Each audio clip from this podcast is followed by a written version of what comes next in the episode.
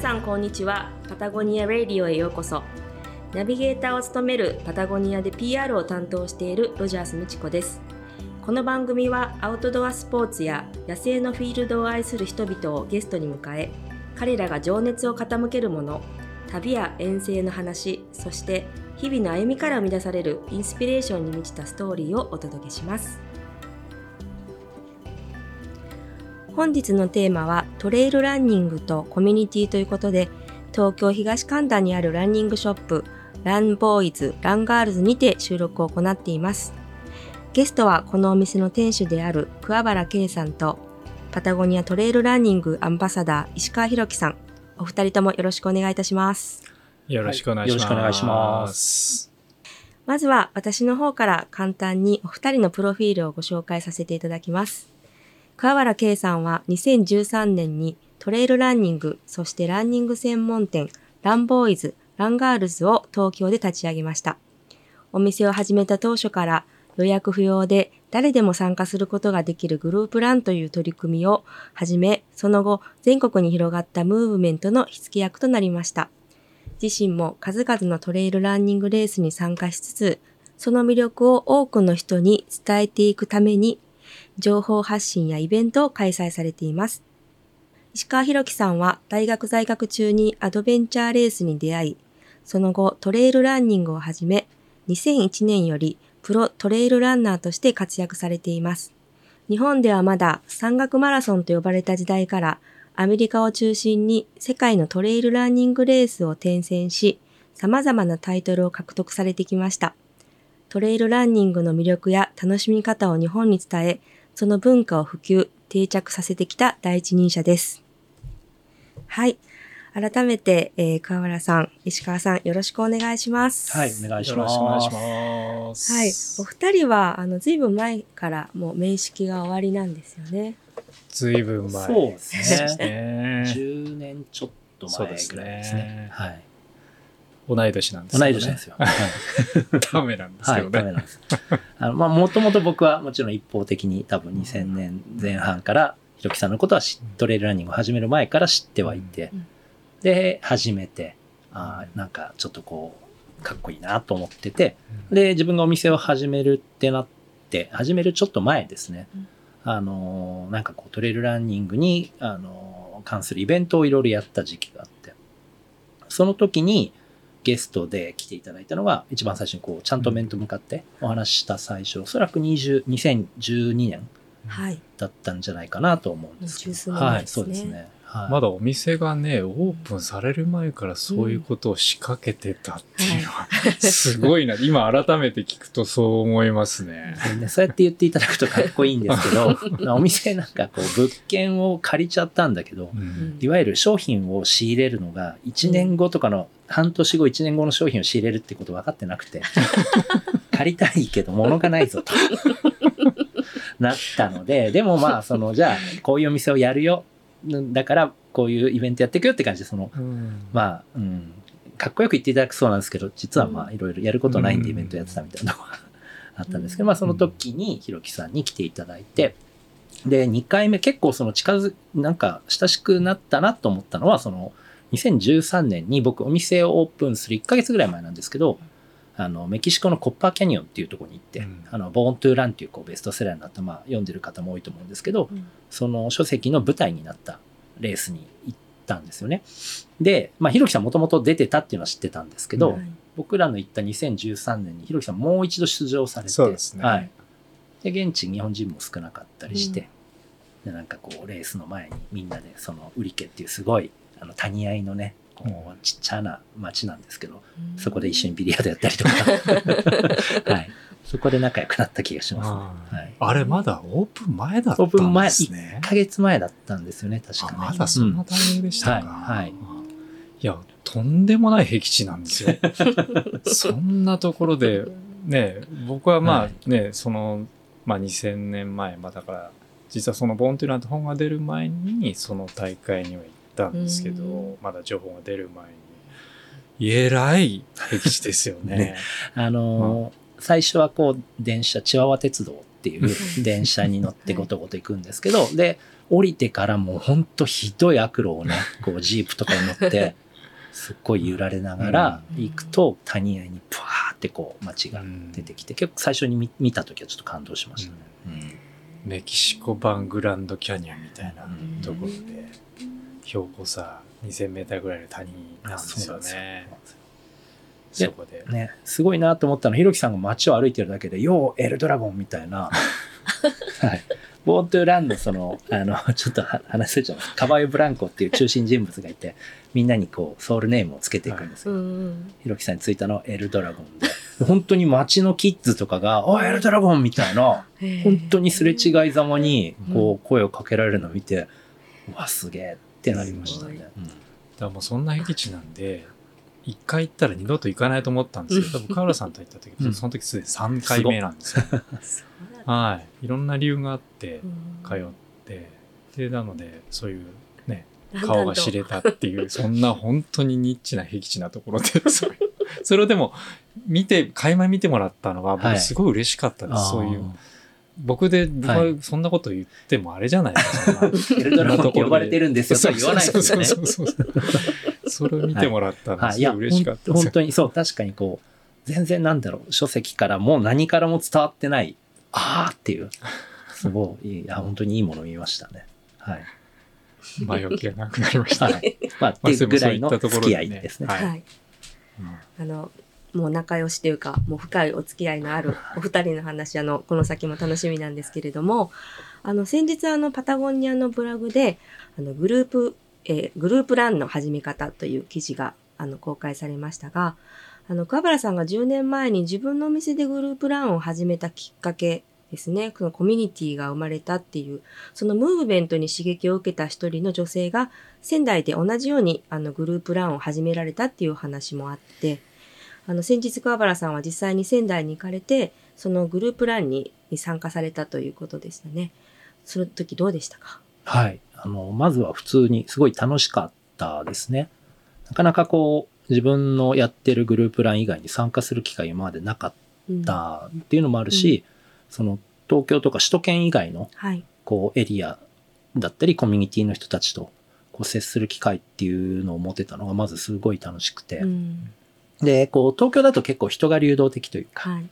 あのー今週はここのグループライン行くけど、次の週はあそこでこういうことやってるからみたいなことも結構あったりして、それはそれで東京のこう魅力だとも思うんですけれども、やっぱりこう仙台だと結構メンバーが固定してて、その、なんていうのかな、そこに、あ、今週はみんな集まるからもっと来るよみたいな感じで、どんどんこう集まってる仙台のメンバーみたいな感じの人たちと触れ合えたのすごい楽しかったのと、うんあとは、なんていうのかな。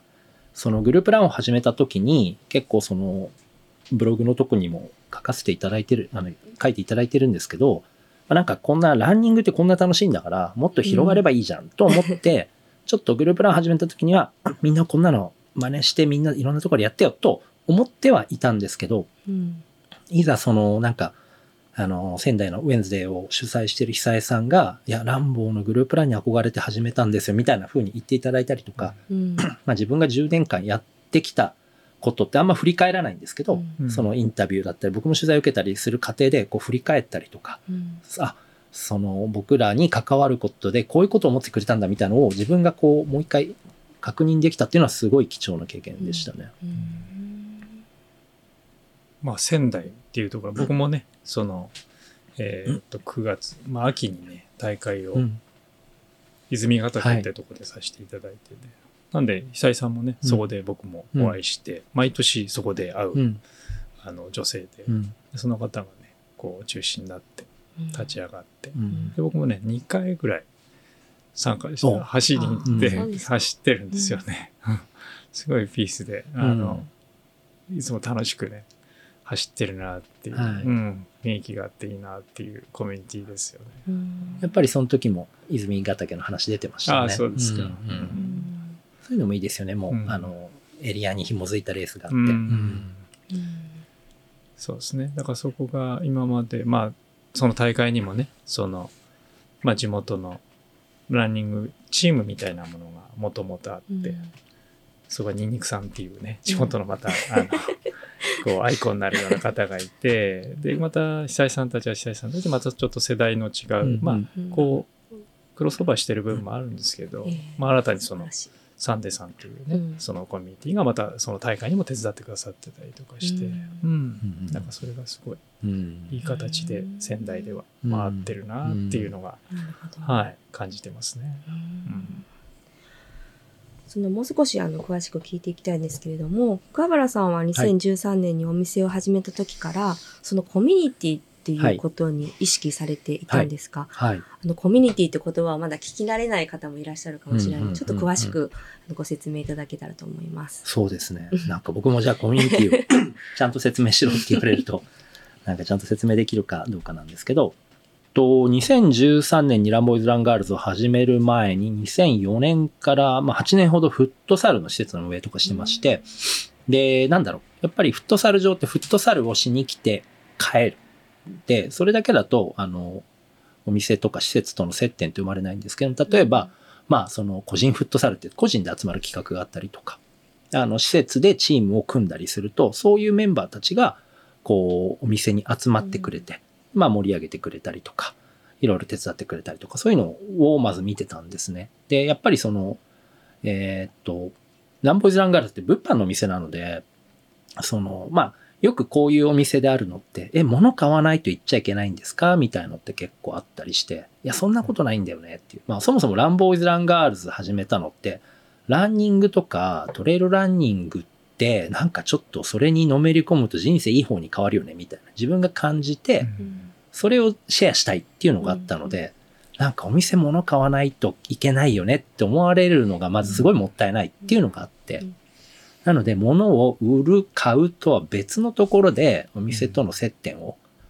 なんか作れないかなって考えてた時に、まあその、まあコミュニティ、あ、グループランだな、みたいなところがあった。で、あとはその2013年に、あの、ハルコナっていうアメリカのランナー、2012年の UTMF とかも出てるランナーで、で、彼のオレゴンのお店行った時とかは、もう、なんだろうな、その、お店のトレッドミルを、こう、街の太ったおじちゃんが走ったりして、で、そこに別のアスリートが来てとか、なんかみんなが集って交流してる場だったんですよね。うん。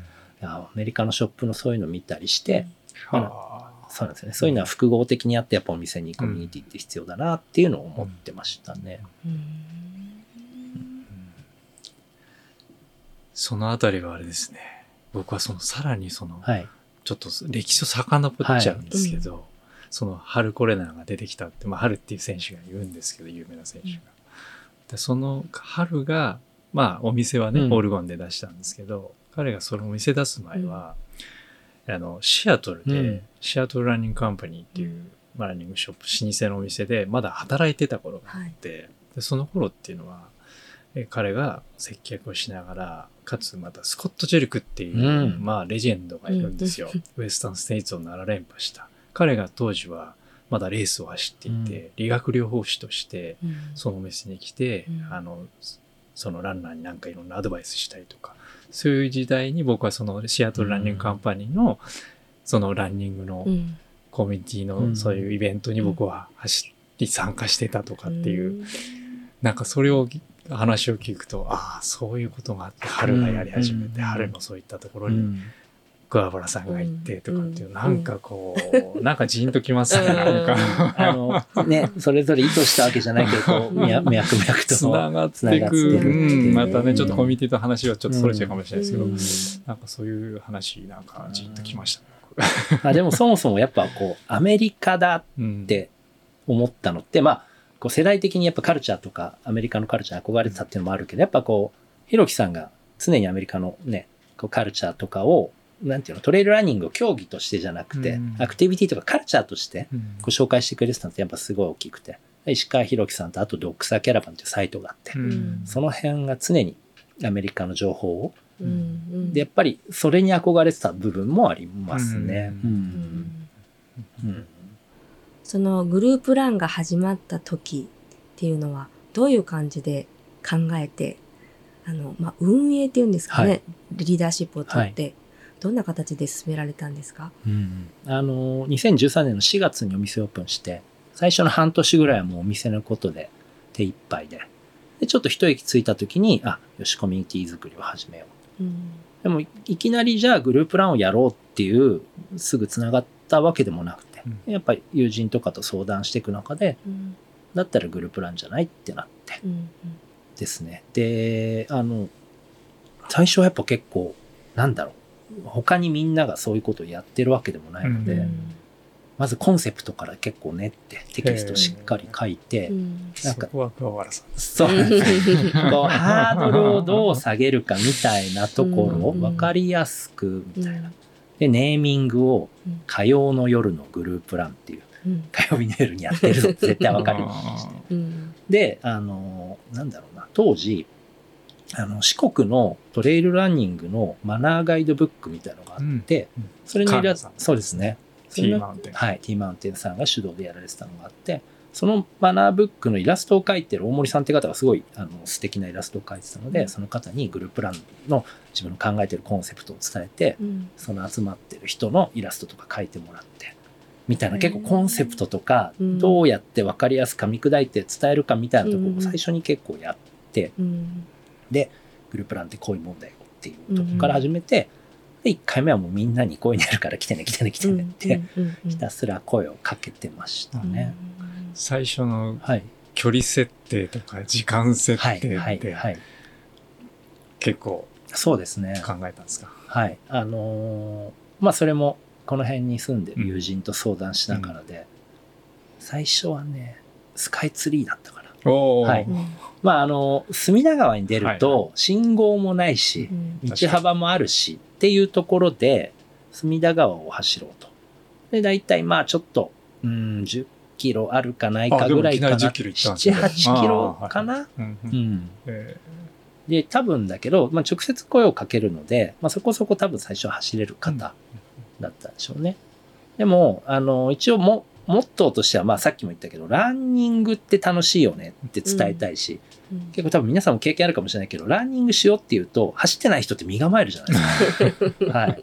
だからそういう人に少しでも、なんかそんなことないよっていうのを伝えたくて、じゃあペースは、一その時に一番ゆっくりの人に合わせるよとか、うんなんかそういうことをいろいろできるだけこう、みんなが参加しやすいっていうことを考えつつやって、そうですね、うん最初は隅田川。しばらくはそんなにコースも多くなかったですかね。えーだいたい隅田川に出て、うん北上するかなんかするかっていうのをやってましたね。うん最初何人ぐらい一番最初えっとね、最初の写真がこの間出てきてみたんですけど、15人前後いましたねあで。もいきなり15人。大体みんな知った顔なんですけど、はい、はい。ですね。だと最初はそんな感じで、まあ、毎回10人前後来てくれてたんですかね。うんさあ男女の比率あーあ、でも、半う々ん、半々までいかないですかね。あー6、4、7、3ぐらい。まあ、うんそうですね、うん結構女性も来てましたね。えーうんそうなんですよ。懐かしい。ううんはい。な、あんまり思い出せないですね。なんか。うん。でも意外と、ん意外と早く受け入れてもらえたなって気はしました。うんでその後からも毎週うん火曜日の夜はそうですねっていう。ことをこう定着させていくっていう。はい。うん絶対毎週必ずやるっていうのは大事だと思ったんで、うんそれをブログで書いてもらったんですけど、朝ランとかにしちゃうと、うん俺多分寝坊すんなとか、今日行きたくないなってな、うん防止対策。そう、絶対なるなと思って、うん、それ続かないじゃないですか。あお店の営業終了後にしたら絶対やるなと思ってやってましたね。はい。ーまあでもあの桑原さんがいて一緒に走ったら楽しいなっていう楽しそうだなっていうのはまずありますよね。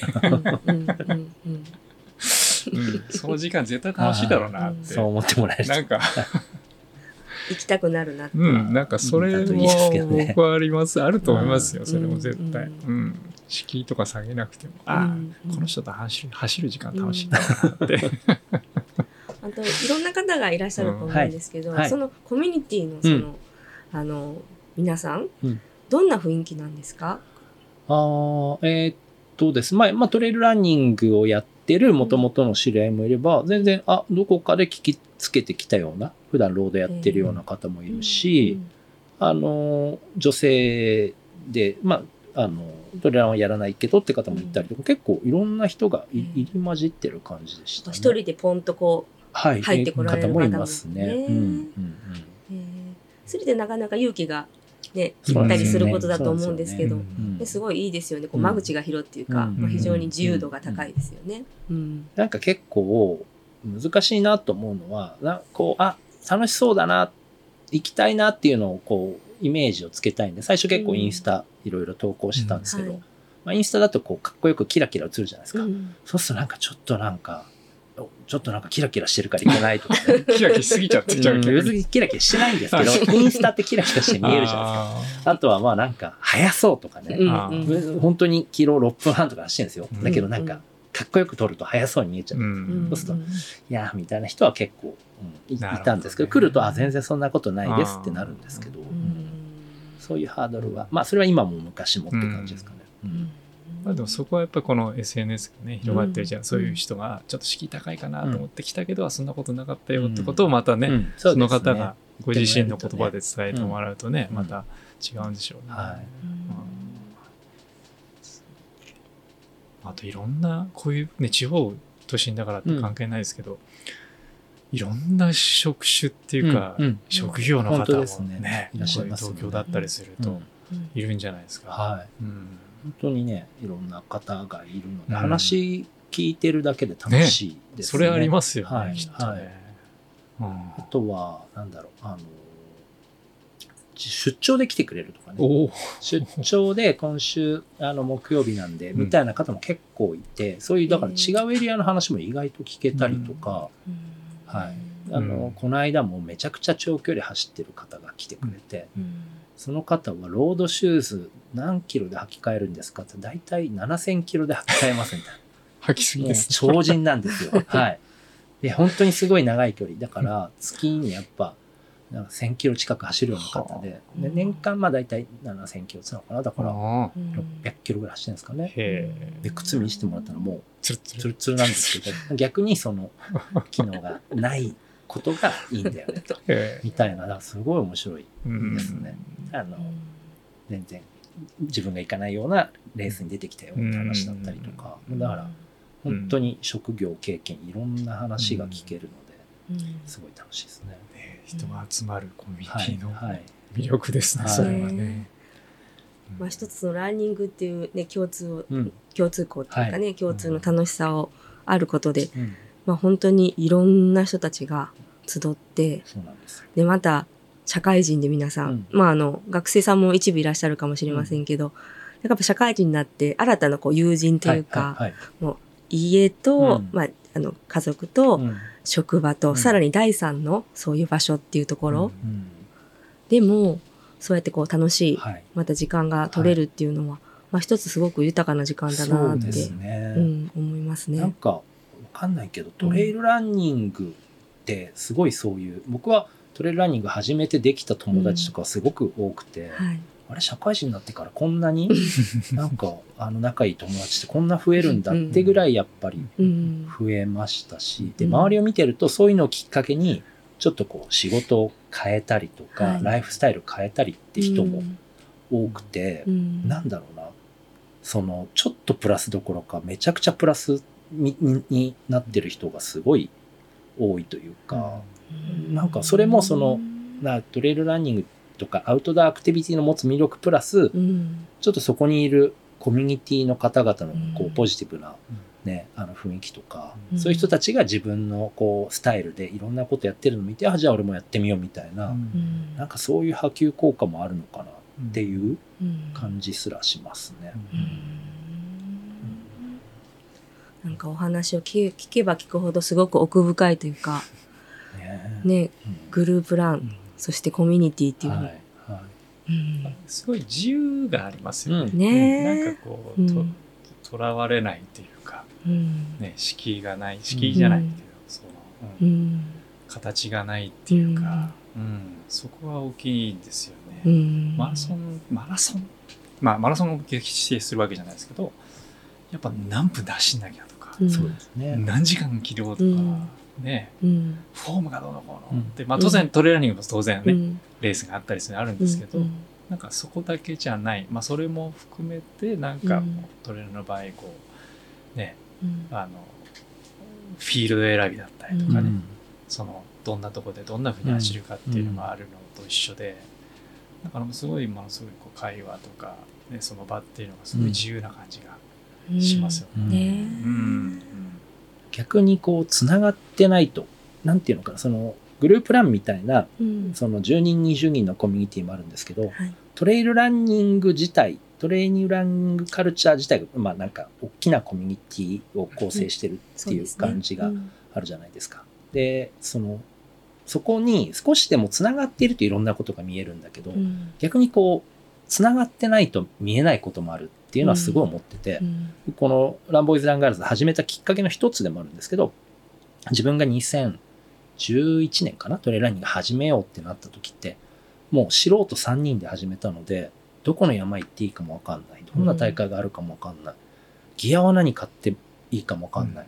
で、そのメディアがあることあるんだけど、雑誌見てもよくわかんないし、なんか店員さんも、その、あの、趣味になってくれる方はいるんだけど、うんなんかちょっとこう、わかんないことが多かったんですよね。うん。うんで、そんなまま、うん、1年ぐらい続けてたのかな。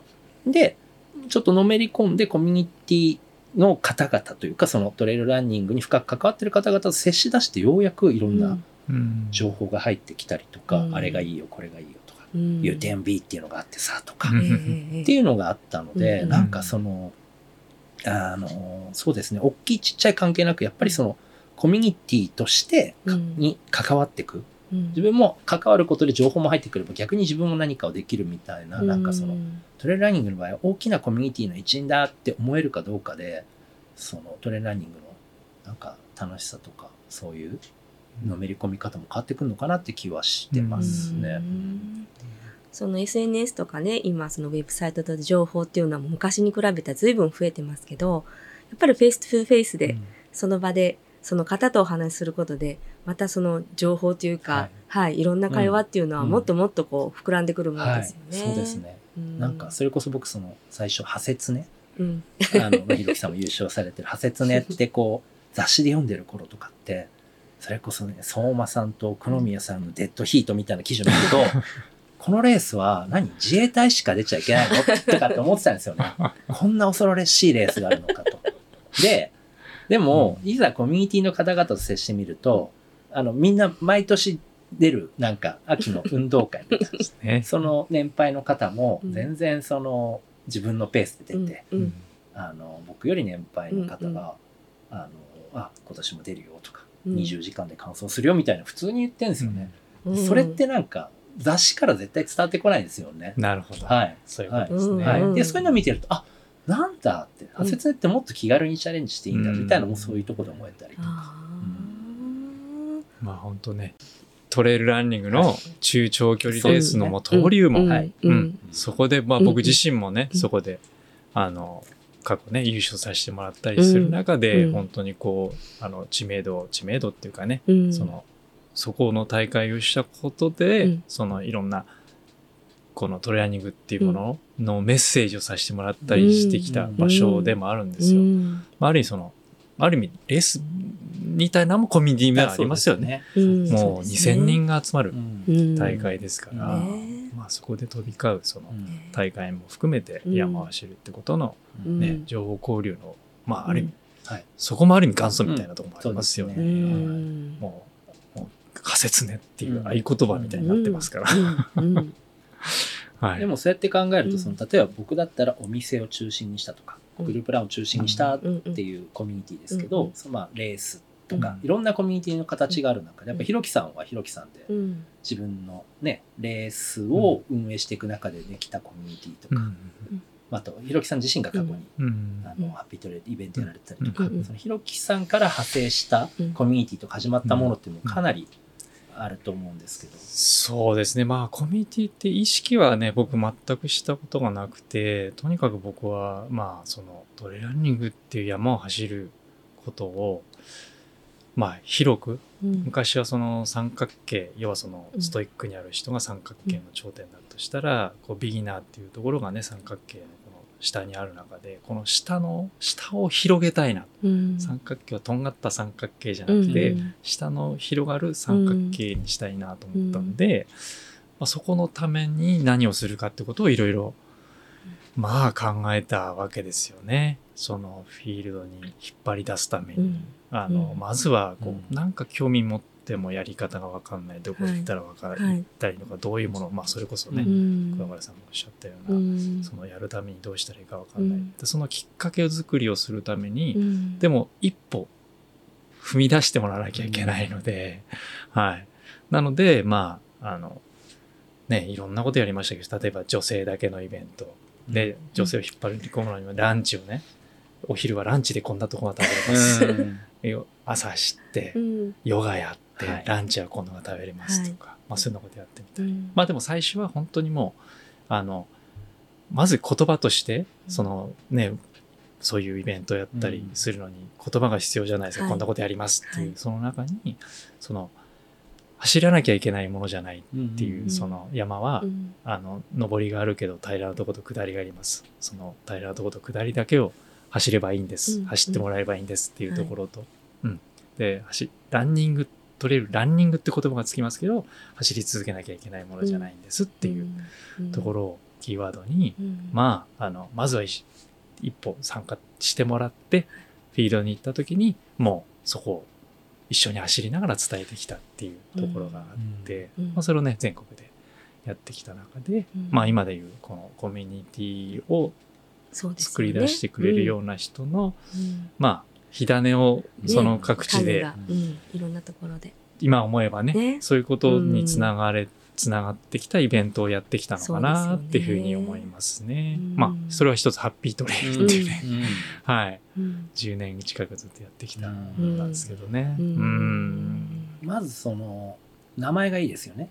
やっぱりもう僕もそのランボーイズ・ランガールズっていうのもそうなんですけど、うんそのランニングとかトレイルランニングって言った時にみんながうんね、えきついんでしょってまずその思うところをちゃんと そうじゃないんだよっていう こういう楽しみ方もあるんだよってもなんかイベント名からそういううんそのメッセージが伝わってくるっていうか、うんはい、それすごいいいですよね。そうですね。なんとか、なんとか塾とかね。ね そういうメッセージだと。まあね、あの、ちょっと鍛える、なんかう、ん。精神も鍛えられ、鍛えさせられるんじゃないかって思っちゃうのかもしれないですけど、う。んなんかハッピー、ハッピーとね、やっぱ走るとかトレイルだからっていうところでね、まあそれはもうアメリカに行うん。って、いろんな、向こう、その、レースだったりとかね、うん。いろんな人たちが知ってて、ああ、こういう言葉を使ったらいいのかなっていうね、うん。ところでつけた、あのイベントのタイトルでしたけどね。実際にそのアメリカを相当見てこられた中で、うん。そのまま日本にもうん。そういうやり方を持ってきてるのか、日本でやるときはちょっとこうアメリカとやり方変えてるとかなんかあるんですか、まあ、イベント、アメリカでのイベントっていうのはやっぱりグループラン的なもの集まってきて、ね、お店、僕はその当時見てきたのは、もうお店にあね、その時間になるとバラバラバラバラ、あの、うん。地元のランナーたちが集まってきて、で、その時間になったらそのお店のスタッフがナビゲートしてうん。バーっと、で、もう走ってる時間っていうのはもうそれぞれうん、ね、そのペース、おのおのペースで、隣近所で話して、で、だ、走ってだべって戻ってきて、ね、お店でプシュってみたいな感じの音だったんで、うん。まあ、完全に日本でやる場合には、その日本独自っていうか、うん。自分がもう本当にもう何か参考するも、参考にするものがないので、でね。うん。で、その、要は走り方とか、その、ルール、マナーとかも、その、学ぶものがなかったんですよね。うん。だから、走り方も言葉にしなきゃいけない。うん。その、この登り方、下り方、はい。平地の走り方とかっていうのも言葉にしたんですよね。うん、そういうマナーとかみたいなものもはい。自分がこうだったらいいんじゃないかっていうところを、の教えられる教えられたってものがないので、うん。まあ、大会運営とかそういったものに関してはいろいろはい。自分が疑問に思うことをアメリカのオーガナイザーに聞いて、はい。アドバイスもあったりすることはあったんですけど、トレーランニングの普及に関しては、うん。本当にもうあのまっさらな状態からうん。自分がこう考えて始めたっていうのが、うん。ハッピートレイルの中での、うん。まあまあ講習っていうかねそのアドバイス内容だったかなと思いますね。うん。そうだからね階段登り方っていうのは自分で一人で山へに行って、はいうーん。とこう足をこの角度で置いてこう上げる時っていうのはなんでこう上げるかっていうことだったりとか、下りは滑らないために自分はこうやって走ってるけどなんでそうなのかっていうことを、うん。じゃあその理由をつけてとか、うん。なんかね、とにかくそこに関して、その、走り方の伝えること、うんうん。トレ、How to トレランニングっていうのをうん。言葉にしたのが一番最初なんですね。うん。それがね、2002年。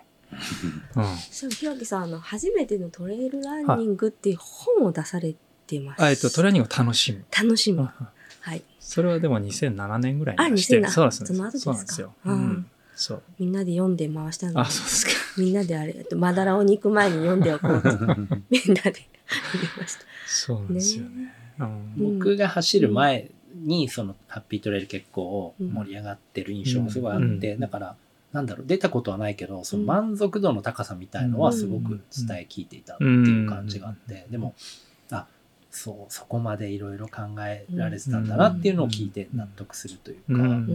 そのコミュニティって結局なんだろう自由とか何もこうコントロールしないように見えてもこう主催者側のなんか思いみたいなのとか、うん。こう実は見えないところで考えてることとかうんあるじゃないですか。うんなんかだから、うん、そういうのもコミュニティにはすごい大事なんだなっていうのは改めて思いましたね。そのハッピートレイルがちょっとまた特殊だったのが、もう全国でやったんですよ。だから多分40、40都道府県以上回ってるんですよ。すごいです、ね。なので、えっ、と、まあ、ある意味その、その雰囲気というか、それが好きな人、だから、東京の人が北海道に行ったり、うん九州に行ったり、四国に行ったりっていう、うん。そういう楽しみ方も、うんその、まあ、そのコミュニティじゃないですけど、うん。そのイベント自体には、そういういろんなところのトレイルを知れる、うん。いろんなところに行ける楽しみっていうのが一つうん。あだかなと思いますね。うん。それはありましたね。うん。あ、あそこ行きたい、行ってみたいです。とか、うん。あんなところに、あんな県の山走ってみたいです。とか逆にリクエストもらったりとか、うん。あとは逆に、こっちでや、ここでやってみてくださいとかっていうのを逆に地方からもらったりとかして、ううん。うんそういうとこやりましたね。う。うんんちょっと話それるけど、ひろゆきさんって、まあ、国内もそうだし、世界もそうだし、こう人の行かないとこで、ここに面白いトレイルがあるとか、うんここにこういうレースがあるとか、あの日本も地図見て、ここの、ここのトレイル楽しいんじゃないかと、うん常にリサーチしてますよね。まあ、そうですね。今でこそね、本当にもうそうトレイルランニングのコース、ガイドブックとかっていうのがありますけど、その当時は走るためのコースっていうのは皆無なんですよ。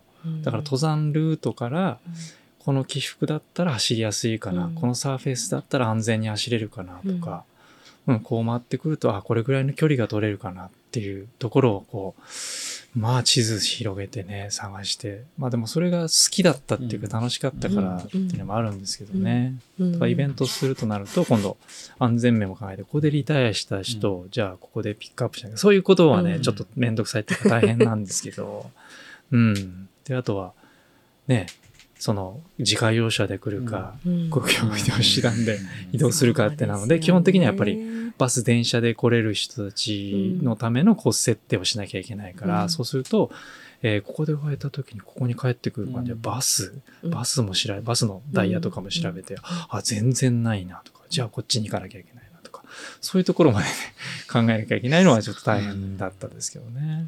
ううん。ん。結局なんかこうコミュニティってなった時にはもうそういうのが当たり前になってるじゃないですけれども、だ誰かがこう切り開かないとコミュニティが盛り上がっていかないっていうか、うん。うん。例えば今だったらあの高尾周辺ってすごく盛り上がってるんですよね、うん。一周する人も増えて。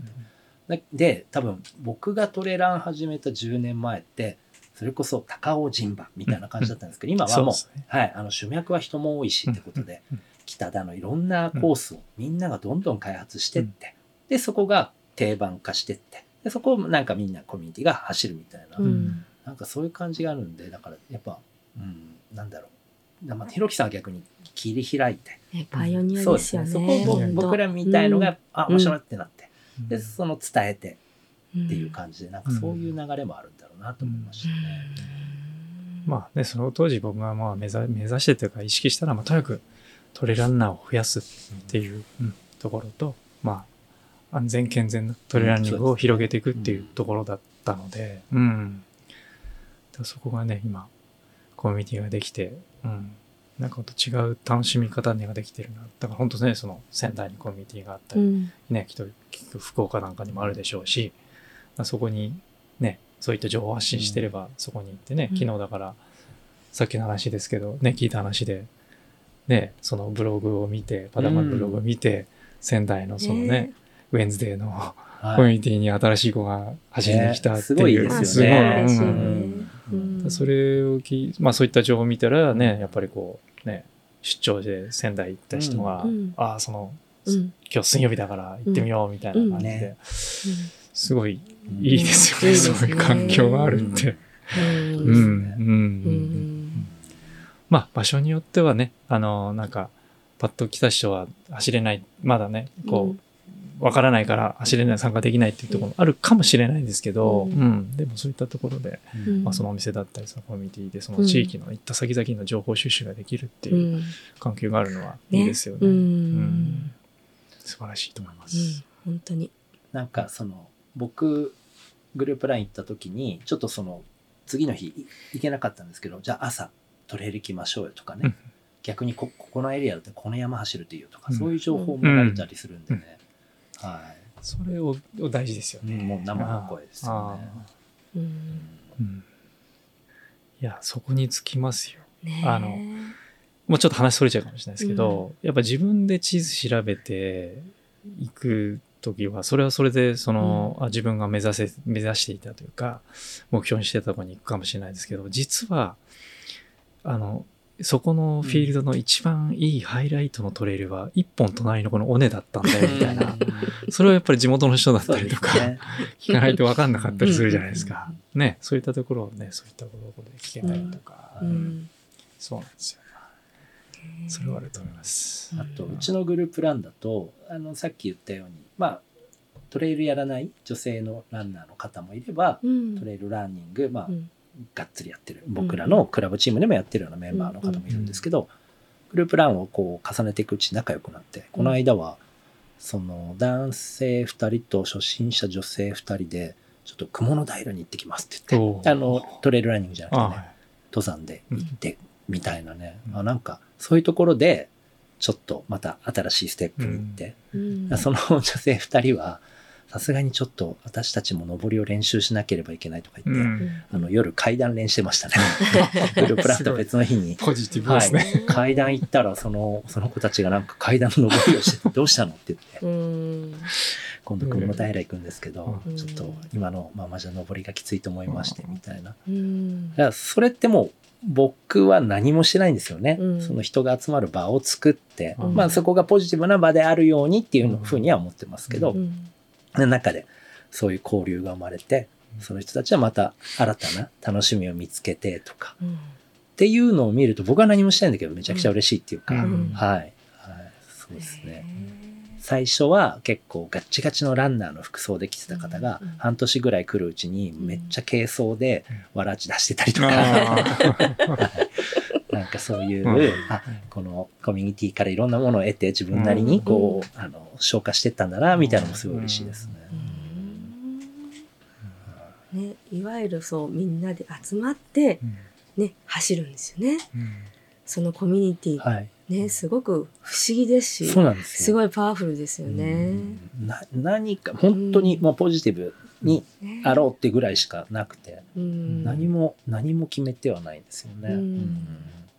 役原さんも10年近く、まあ10はい。年ね、そのこういうお店やってきて、コミュニティ作ってきて、こう、なんていうんですかね、難しさ、うんコミュニティを維持させていく、うんコミュニティをこう作っていくことの難しさってあります。そうですね。あの、本当に、あの、難しい、うん人の動きって本当読めないんですよね。だだから逆にこう決めてるのはもうあんまりこうコントロールしない。こうあるべきだとか、うんこうしたいっていう枠を決めちゃうと、その枠にはまる人は残るけど、そこを窮屈に感じる人は残れないので、も確かう受け皿として持っておくに。っていう方が楽で、はあ。例えばグループランにしても毎週来るような方もいれば23ヶ月に1回の方もいるし1年に1回の方もいる。うん。でも例えば23週間に1回の方がさっきも言ったように東京って他でもグループランやってるから、あの次の週はここに行ってるとかなった時になんでうちに来てくれないんだよみたいなことやりだしちゃうと、その囲い込みみたいのをしちゃうと、それ逆にもう僕はそういうコミュニティにあまり行きたくないというかそうですね。もうとにかくここは受け皿だから、この感じがいい時にみんな好きに来てよみたいなことの方が、その続くのかなって気はしますね。あとはまあさっきも言ったけどこうポジティブであり続ける。うんっていうこと。だ、その2つですかね。うん、あでもそれすごい大事なことですね。うん、ねもう本当いつ来てもい。いし、はい、ね他行ってもいいし、で何かをね許容されるわけでもなくて、まあ当然あのマナーとかモラルとか、そういったところはね、はい、共通の認識は持ってもらって、ただその参加の仕方とか、楽しみ方がこう自由っていうか、ポジティブにフリーっていうのがいいですよね。はい。うん、まあね集まる方にも恵まれてるっていうのもあってじゃ例えばそこでなんか来て横暴なかことをする方とか今までいなかった。ので、はい、もしそういう方がいたらちょっと、うん、あの直接注意するようなことはあったかもしれないんですけれども、うん、基本はあのみんなの善意とそのポジティブさというところが逆に大事ですかね。うんすごい勉強になるな。はい、ひろきさんあの、はい。えー、いくつかあのトレイルランニングの、まあ、レースを運営されておりますけれども、うん、まあ、すごくあのトレイルランナーだったらみんな行きたいっていう あの新越はい、こちらのコミュニティっていうのはどういう感じですか？そうですね。そのランニングコミュニティを作ってるってわけじゃないんですけど、うん、大会運営をお手伝いいただくまあその事前準備だったりとか、ね、そういったところもお手伝いいただく、まあコミュニティがあって、まあそこが、まあ60名ぐらいのコミュニティを作ってるんですけど、まあそこがまあ大会前のそういったいろんな整備だとか、あの準備を含めて、あのまあ大会運営に携わってる。はい。うん。まあ、そこは本当にもうみみんな、みんな100取れるランナー、なわけですよね。で、それがまあ、あの、まあ、基本その、えー、っと信越周辺上越だとか、うん、まあ、妙高だったりとか、まあ、新潟とかっていうところ、まあ、でも全国ににいろんな形で携わった方は、はい、そのコミュニティに入ってもらって、うん、まあ、グループ LINE つく LINE の中でいろんな情報交換っていうか、まあ、基本的にはもういついつ整備するんでとか、うん、こんなことやるんでどうですかっていう一方的なね、部分でしかないんですけどただでもあの誰々がこのレース走ってきて、こんなでしたとかね、うん、こんな風に走ってましたとこんなことがありましたって情報交換の場でもあったりもするんですけど、うん、うん、なんかそういった間ができてきてきて、であのー、まあそのねトレーラーたちが集まる大会のそのコミュニティってところでまああのとてもいい形ができてるかな、うん、もう大会主催者としてはいろんなことを手伝ってお願いしてる部分が多いコミュニティではあるんですけど、うん、そこにこうねポジティブなことがですね、まあ、僕がこのそのコミュニティを作り出してから当時からもうやっぱちょっと体動けなかったんですね、うん、怪我をして、動けなかったんで本来やりやれなかったことがちょっとやりたかったことができなかったんですね。それが一つやっぱり、ね、トレランナーなんだからやっぱりアクティビティをしたい。っていうのもあって、うん、で僕が今復活してきてから、うん、まあ本当に忙しい作業とか大変な作業の時はできないんですけど、うん、その作業日にちょっと早く来て、はい、でその整備しようとしてる、何か作業してるフィールドを、あの小1時間ぐらい走ってから、はい、作業するとか、うん、なんかそういうことをあの、この僕が復活しだしてからやり始めて、うん。で今そういった、まあ、大会直前になってきてるのであのそういった猶予ないなかったりもするんですけど、うん、まあ健全なそのトランナーとしての健全なこう集まりというか、うん、そういったものになってきたかなっていうふうには思いますね。はい。まあでも本当にこうあのそういう方たちがいるおかげで今大会が運営ができていて、うん、うん、いや本当にその。えー、大会というもの？主催者がいて、うん、こんな大会やりたいと思っても、うん、やっぱそのコミュニティがないと、うん、あのできないっていうのが現状でもあるんですよね。だからその本当にコミュニティ人が集まってることの、集まってもらってることのあの重要性大切さっていうのをものすごく感じていますね。うん。ただ主催者僕とし立場としてはそこもよりもっとね、えー、桑原さんたちみたいに本当もこう楽しく楽しくそういったものにはね携わってもらう、あの携わり続けてもらうために楽しみの部分ももっともっとまあ作業自体もねあの、うん、楽しかったりもするんですよ。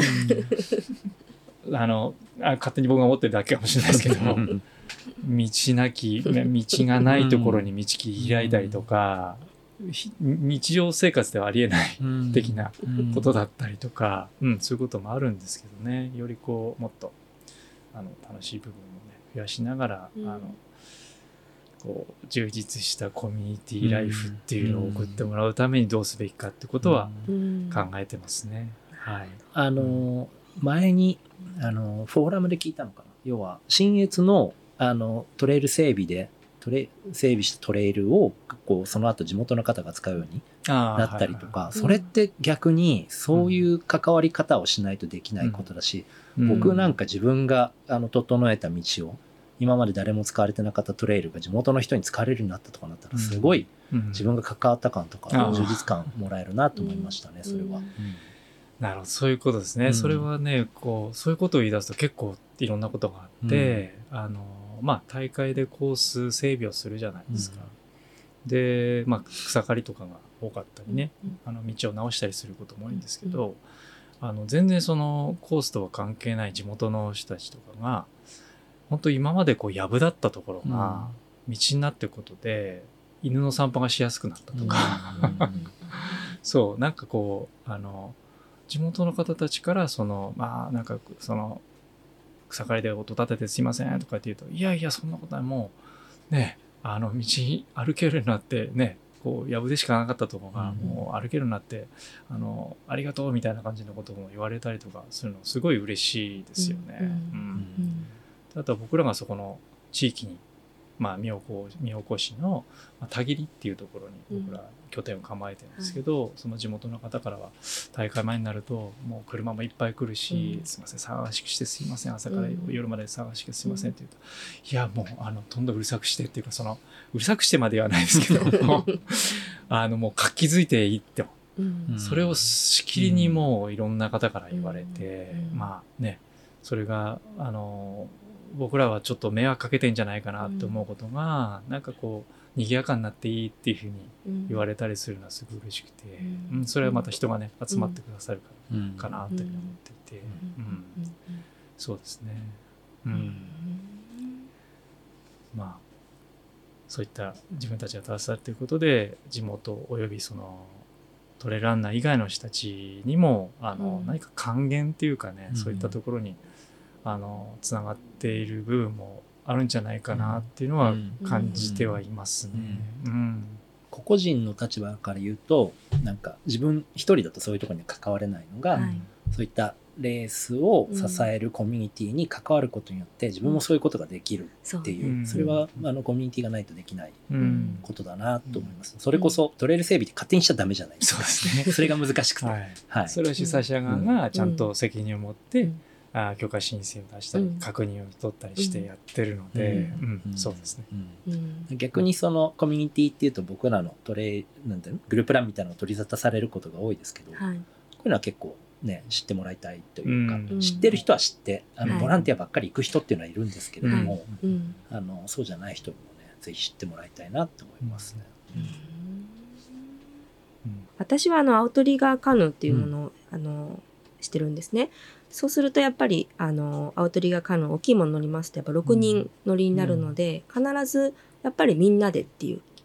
で帝庫に行って船を出すのも一人では絶対できないわけですから、うん、そういう意味ではやっぱり、まあ、大勢で集まって必ずこの時間にここでっていう風な感じでなのでやっぱファミリーっていうか、うん、あの本当にチームのメンバーがたくさんいててっていう風なまあそういう風な感じですね。うん、なので、一人でこう、ポイッと行って、うん、で、船でっていうのは、まあ、なかなかできなかったりもしますから、うん、まあ前提としてはやっぱりこう、団体競技というか、まあ、そういうふうな形で、えー、集まってやるんですよね。うん、で日本全国にもやっぱアウトリガーカヌーのクラブっていうのたくさんあって、まあ、秋ぐらいですかね。年に23回は大きな大会がやっぱ湘南のあたりでもあったりとかして、まあ、非常にこうコミュニティも比較的あの大きい、あのコミュニティじゃないかなっていうふうに思ってまして特に湘南はやっぱアウトリガーカヌーのクラブ非常に多いので、まあ、すごく盛り上がるんですよね。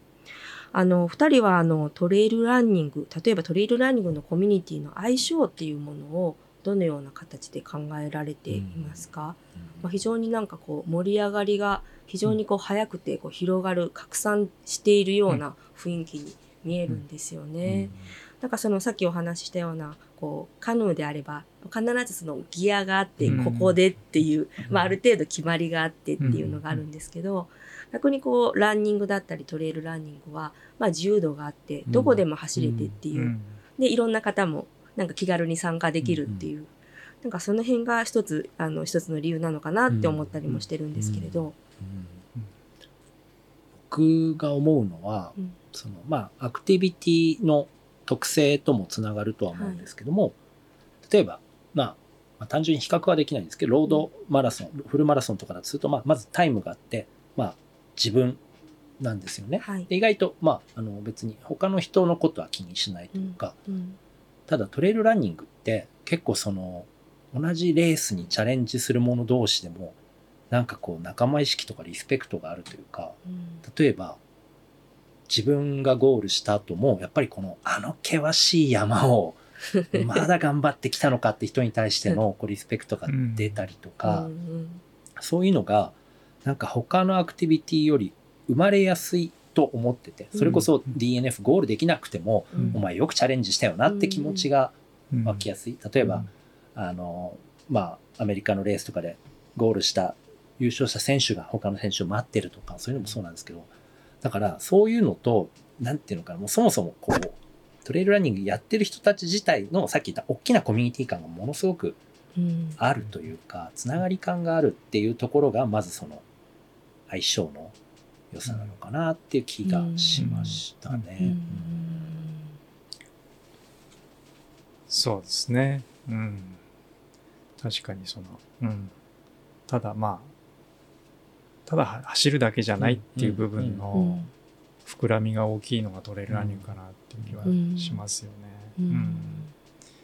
うん、で、そうですね。ただ走るだけじゃないっていうところが、まあ、まあ、その、こう、山あり谷あり、ね、天候条件悪条件あって距離も短いから長いからまあいろんな、まあ、要はバリエーションの楽しみ方があるレースも含めてだからその情報量が多いじゃないですか,、だそういったところでこう、ネタが尽きない、例えば周りにいろんな人がいて、ネタが尽きないですよね、どこをどう走ったどう走る、何を使う、ねだからそういったとこでもこう、あの人とのつながりその一緒にいる時間っていうのの話の情報量は多いでしょうし、うん。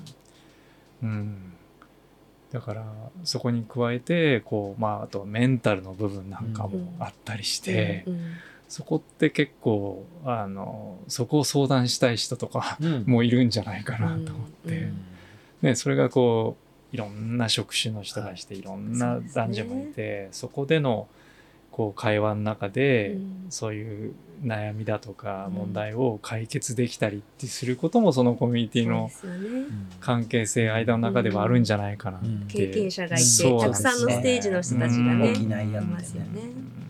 確かにその一人でまあひろきさんみたいな一人でできる人もいるんだけれども一人でやるには少し心細かったりとか、経験足りない誰かの支えが欲しいとか、そういうなんか補い合うことでよりこうのめり込めるアクティビティというのはありますよね。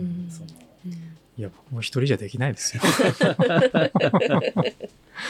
あの、うん、そうなんかいつも一人で走ってるように思われるかもしれないですけど、うん、確かにその時間多いんですけど、うん、あの僕自身は結構その、いろんなコミュニティにひょっこり、ひょっこりって、ひょっこり走ってることたまにあるんですよ。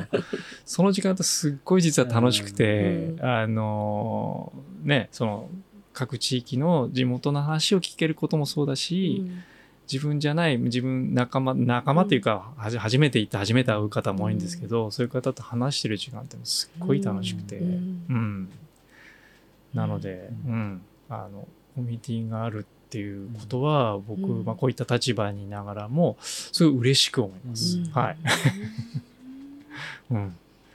確かに。僕らがその初めて新越に出た時に、僕らそのチームで出ててあのチームのメンバーでみんなわーわー応援しながらやってたんですけどひろきさん楽しそうですね。僕も入っていいですか？はい。その後実際チームのイベント来てくれたりして。はい。すごい。あの孤独な部分も当然ながらあるので、あのすごい楽しそうでいいなって思いますよね。その、まあ、ひろきさんもさっきからずっとだし、僕もそうなんですけど、うんこんなに楽しいんだから、うんその最初のハードルを下げたいよね。うんうんで、やっぱりでも、じゃあトレラン始めたい僕が何も、なんていうのかな。本当に全くの初心者で一人で山に行けないし、もし行こうとしたなら僕も誰か知ってる？経験者とかに連れてってもらった方がいいよとか、うん。イベントに参加してから行った方がいいよって多分言うと思うんですよね。うん。登山の経験がもともとある人ならともかく。うんうん。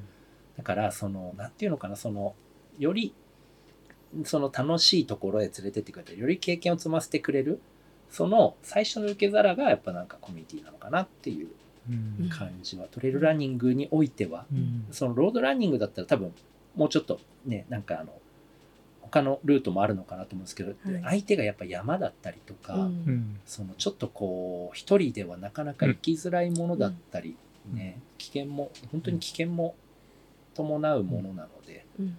うんそこをうまくこうなんていうのかないろんな人をこう支えてくれるものがコミュニティなのかな、うん。うん。まあ、あとはやっぱりこのトレイル整備っていうのもその誰かしらの善意がなければうん成り立たなくて僕らトレイルランニング楽しんでるのって、当たり前ではなくて、まあ、トレイルの整備してくれる方がいたり、まあ、はい。山だと山小屋をね、あのちゃんと維持してくれてる方がいたりとか、うん。まあ、なんかそういういろんなものの上に成り立ってたりはするんですよね。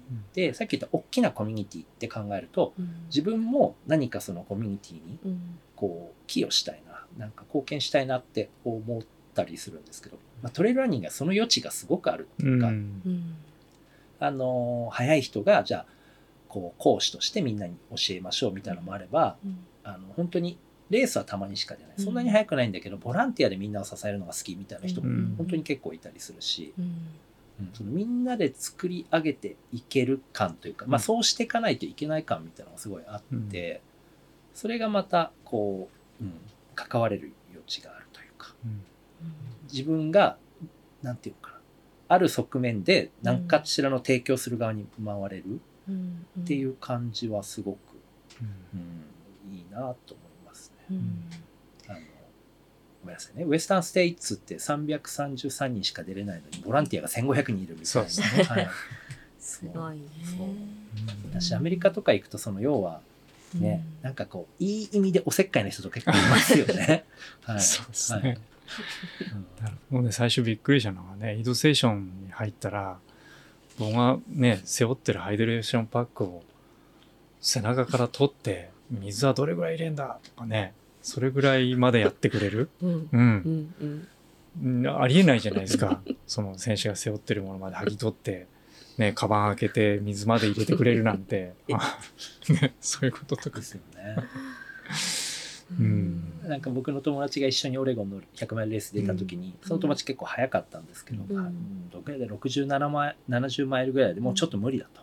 リタイアするって言ってエイドのスタッフに言ったんですね、そしたらそのエイドのスタッフはまあ日本人なんで別にうん。もともと面識ないんですけど、うん。なんかゼッケンからデータを調べてうん「お前はどこどこのレースでこのタイムでゴールしてんだろう、うん。そんなお前だからこんなとこやめんないけるぜ!」っつってすごいすごい。おーって、まあちっちゃいレースなんですけど、そのコミュニケーションすごいなと思って、すごい、はい、あの、もうなんか、無条件でサポートするぜみたいな、うん。ああの感じ、うん。すなんかトレイルランニングならではかなって気がしましたね。うん。そうですね。はい、で、その友達ちゃんと感想して。ああ素晴らしい、なんか愛を感じますねですよそうなんですよ。本当に。もう全然見ず知らずなんですけどね。ねううん。ん。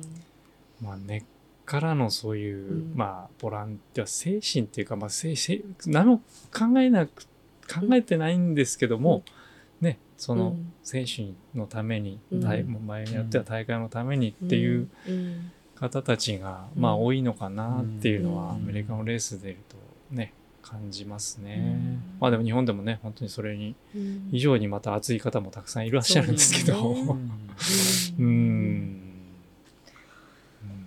あの今後そのトレイルランニングのこのシーンの中で今いろいろお話聞きましたけれどもあのコミュニティっていうのは今後どういうふうな役割を担っていくというふうに思われますか、うん、そうですね。あの、まあ、一つは当然今ね、走るっていうトレーニングっていう目標、目的で集まってきて、で、まあそこについてる付加価値で、まあ楽しんでるうん。コミュニティはい。だと思うんですけど、そこから、えーまあもう、これまでの話でいろいろ出てきてると思うんですけど、走ることじゃない、走ることに関わる走ることじゃない、は例えばまあ、その登山道整備だったり、トレイル整備だったり、場合によってはね、大会運営だったりとかっていうところで、あのーまあ、やっぱりこう、どんどん人の、まあ、高齢化もあったりとか、うん。あのーそう組織運営組織だったりとかそういったところのこうやっぱり力不足だったりとかでやっぱりマンパワーが足りなかったりする場所って出てくると思うんですよ、出てきてると思うんですよね、はいだからそういったところにその一つトレーランニングっていうものをきっかけにできたコミュニティかもしれないんですけど、そういったところにまでこうアプローチしていくっていうことかな、ことが一つ、うん。あの考えていってもいいのかなって思いますし、うん。あとはまあその先へ行けば何かこうアクションアクションっていう言い方がうん。正しいかわかんないですけど、うん。何かこうそのコミュニティとしてなんか意見を発していくというかね、うん。情報を発していくっていう、うん、自分たち走るコミュニティだけれども、何かこんなことをやっていこうとか、うん。ああいうことをしたいとかっていう情報発信をしていくっていうこと、っていうのも、うん、そのコミュニティができること、うん。やってってもいいことなんじゃないかなっていうふうには思いますね。うん。うん。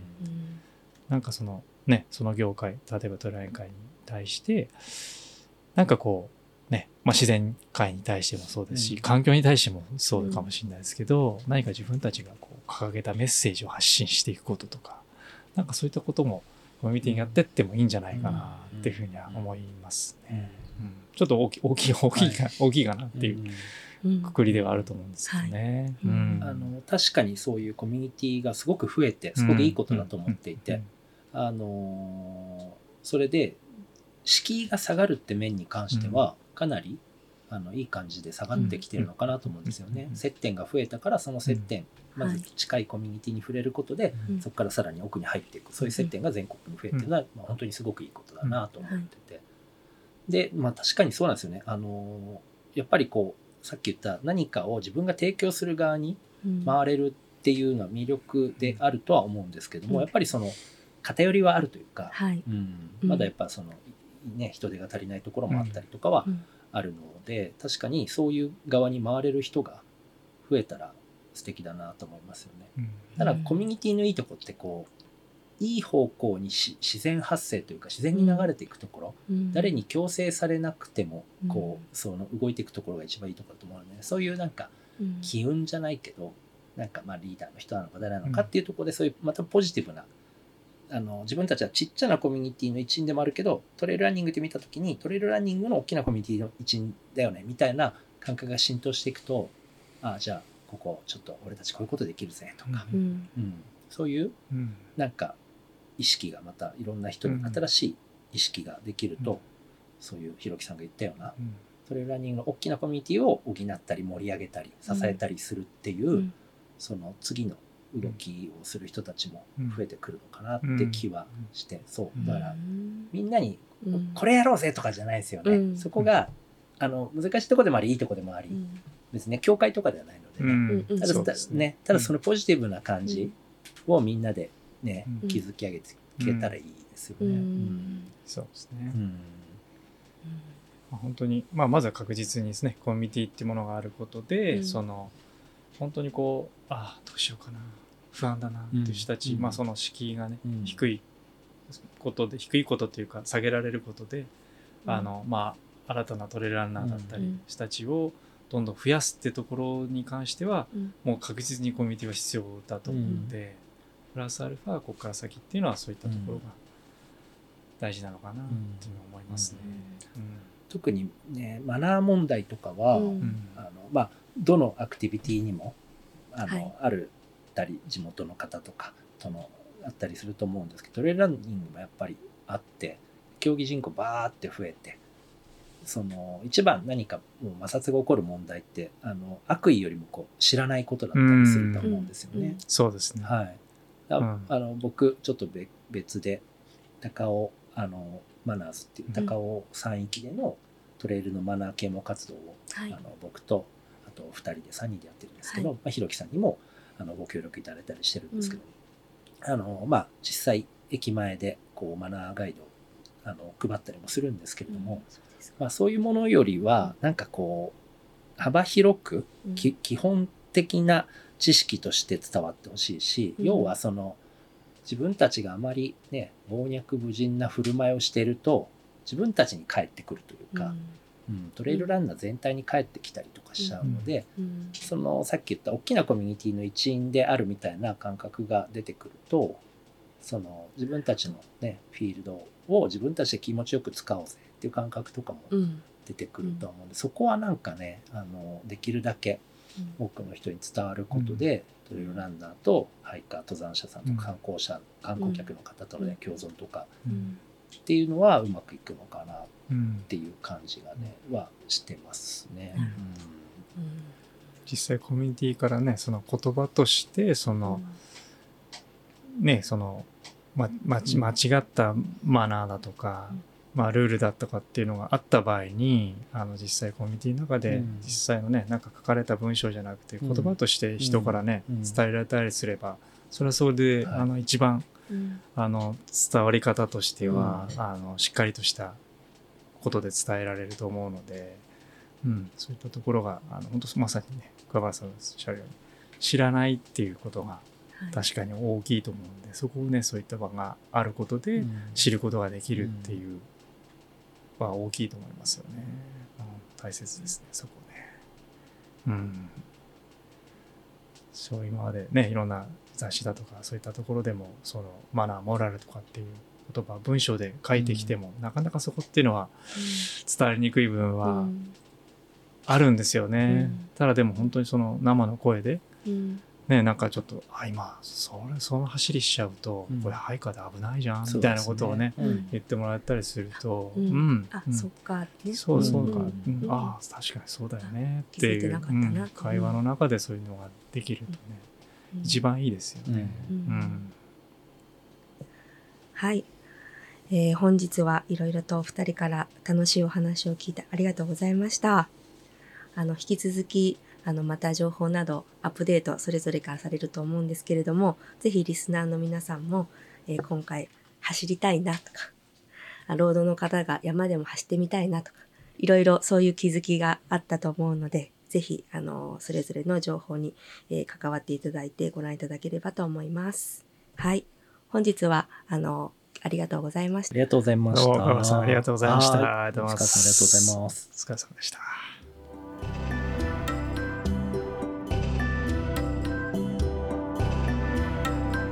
パタゴニアのウェブサイトでは、スポーツのナビゲーションからトレイルランニングへ進むと、桑原さん、そして石川さんのストーリーをはじめとして、トレイルランニングにまつわる様々な記事やフィルムをご覧いただけます。ぜひ、この機会にパタゴニアトレイルランニングの世界をお楽しみください。